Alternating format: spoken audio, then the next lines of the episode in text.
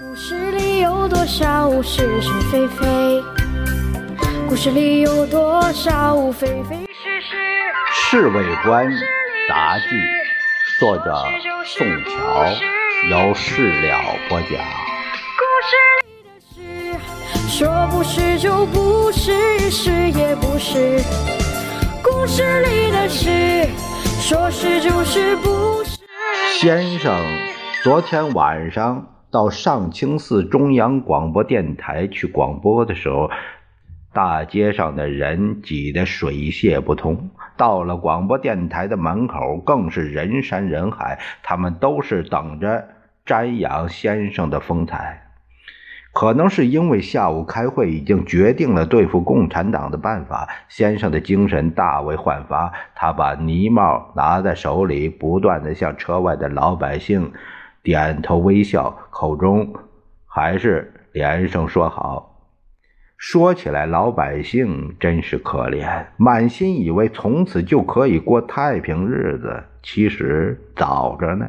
我突然会有这个想法。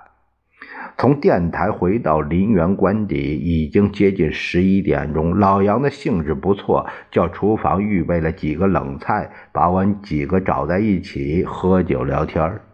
小张喝了一口酒后，他说：“大家这几天还是多喝一点大曲吧。回到下江也找不着这么好的大曲了。”见鬼！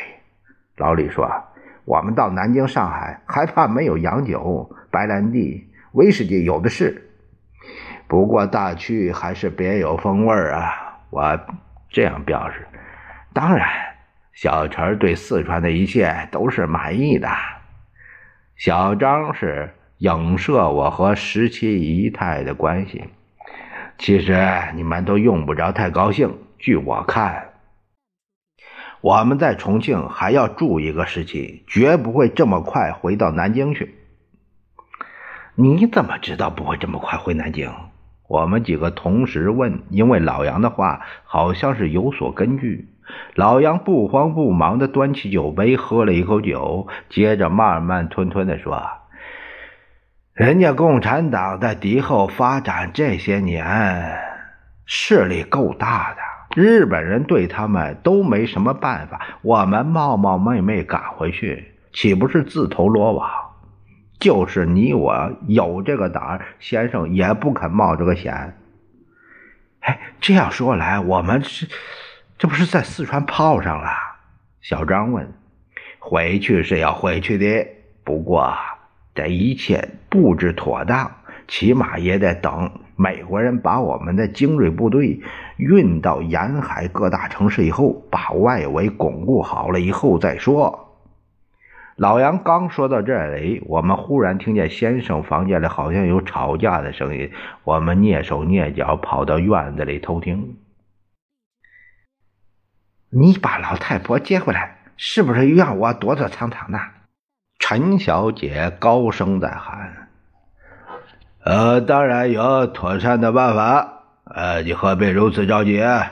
先生说：“要走，我现在就走，用不着等人回来。”呃我再让他喂，他哭着说：“不知道先生说了些什么。”吱的一声，这位小姐居然又笑起来。